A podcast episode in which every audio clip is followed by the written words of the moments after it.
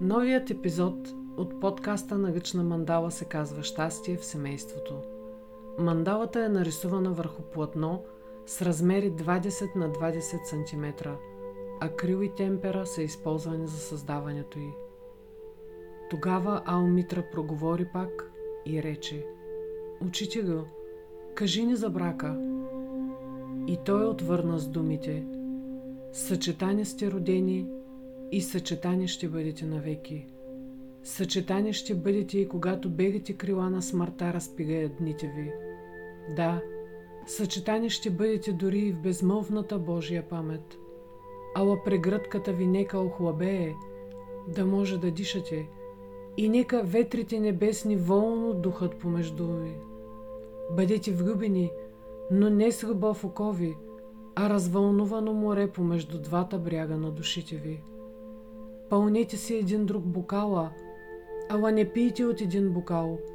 Давайте един друг от хляба си, но всеки да си знае своя кашей. Пейте, танцувайте и се радвайте, ала бъдете всеки себе си самият, тъй както струните на гътнята са по-отделно, макар да трептят в единен напев. Бъдете предани, но не отдавайте сърцата си един на друг, защото само ръката на живота може да ги съхрани. Живейте в близост, ала не и в преголяма близост, защото иклоните на храма се издигат по-отделно и нито кипарис вирее в сянката на дъб, ни дъб пониква в сянка на кипарис». За брака. Джубран Хагел Джубран, пророкът. Много често в желанието си да получим щастието, ние сме готови да се отдадем изцяло, очаквайки, че другият ще направи същото.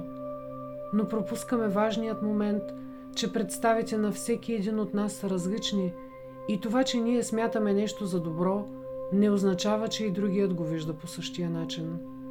Това знание ще ни спести много разочарования и конфликти. Когато този човек се е появил в живота ни, ние сме го харесали именно защото е различен и неповторим. Защо в един момент искаме да го променим, да стане друг, да заприлича на нас? Нима ще се почувстваме добре, ако някой има същите очаквания и изисквания? Да, двама души встъпват в брак и започват да изграждат общ живот, но това не означава да изгубят индивидуалността си, най-ценното, което притежават.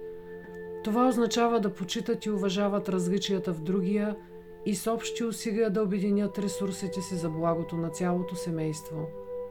Посланието на мандалата е да се научиш да оставаш себе си, да се обичаш и уважаваш, за да разцъфваш като цвете, огряно от слънчевите лъчи. Не позволявай на всеки дошъл да те откъсва от корена. Знай си цената и имай търпението да дочакаш. Този, който ще дойде с желанието да те напоява с любов, а не да прекърши стъблото ти. Този, с който ще можеш да израстваш. Този, който ще те обича и уважава заради това, което си. Този, с който ще гледате в една посока. Този, който е отреден за теб. Ивет.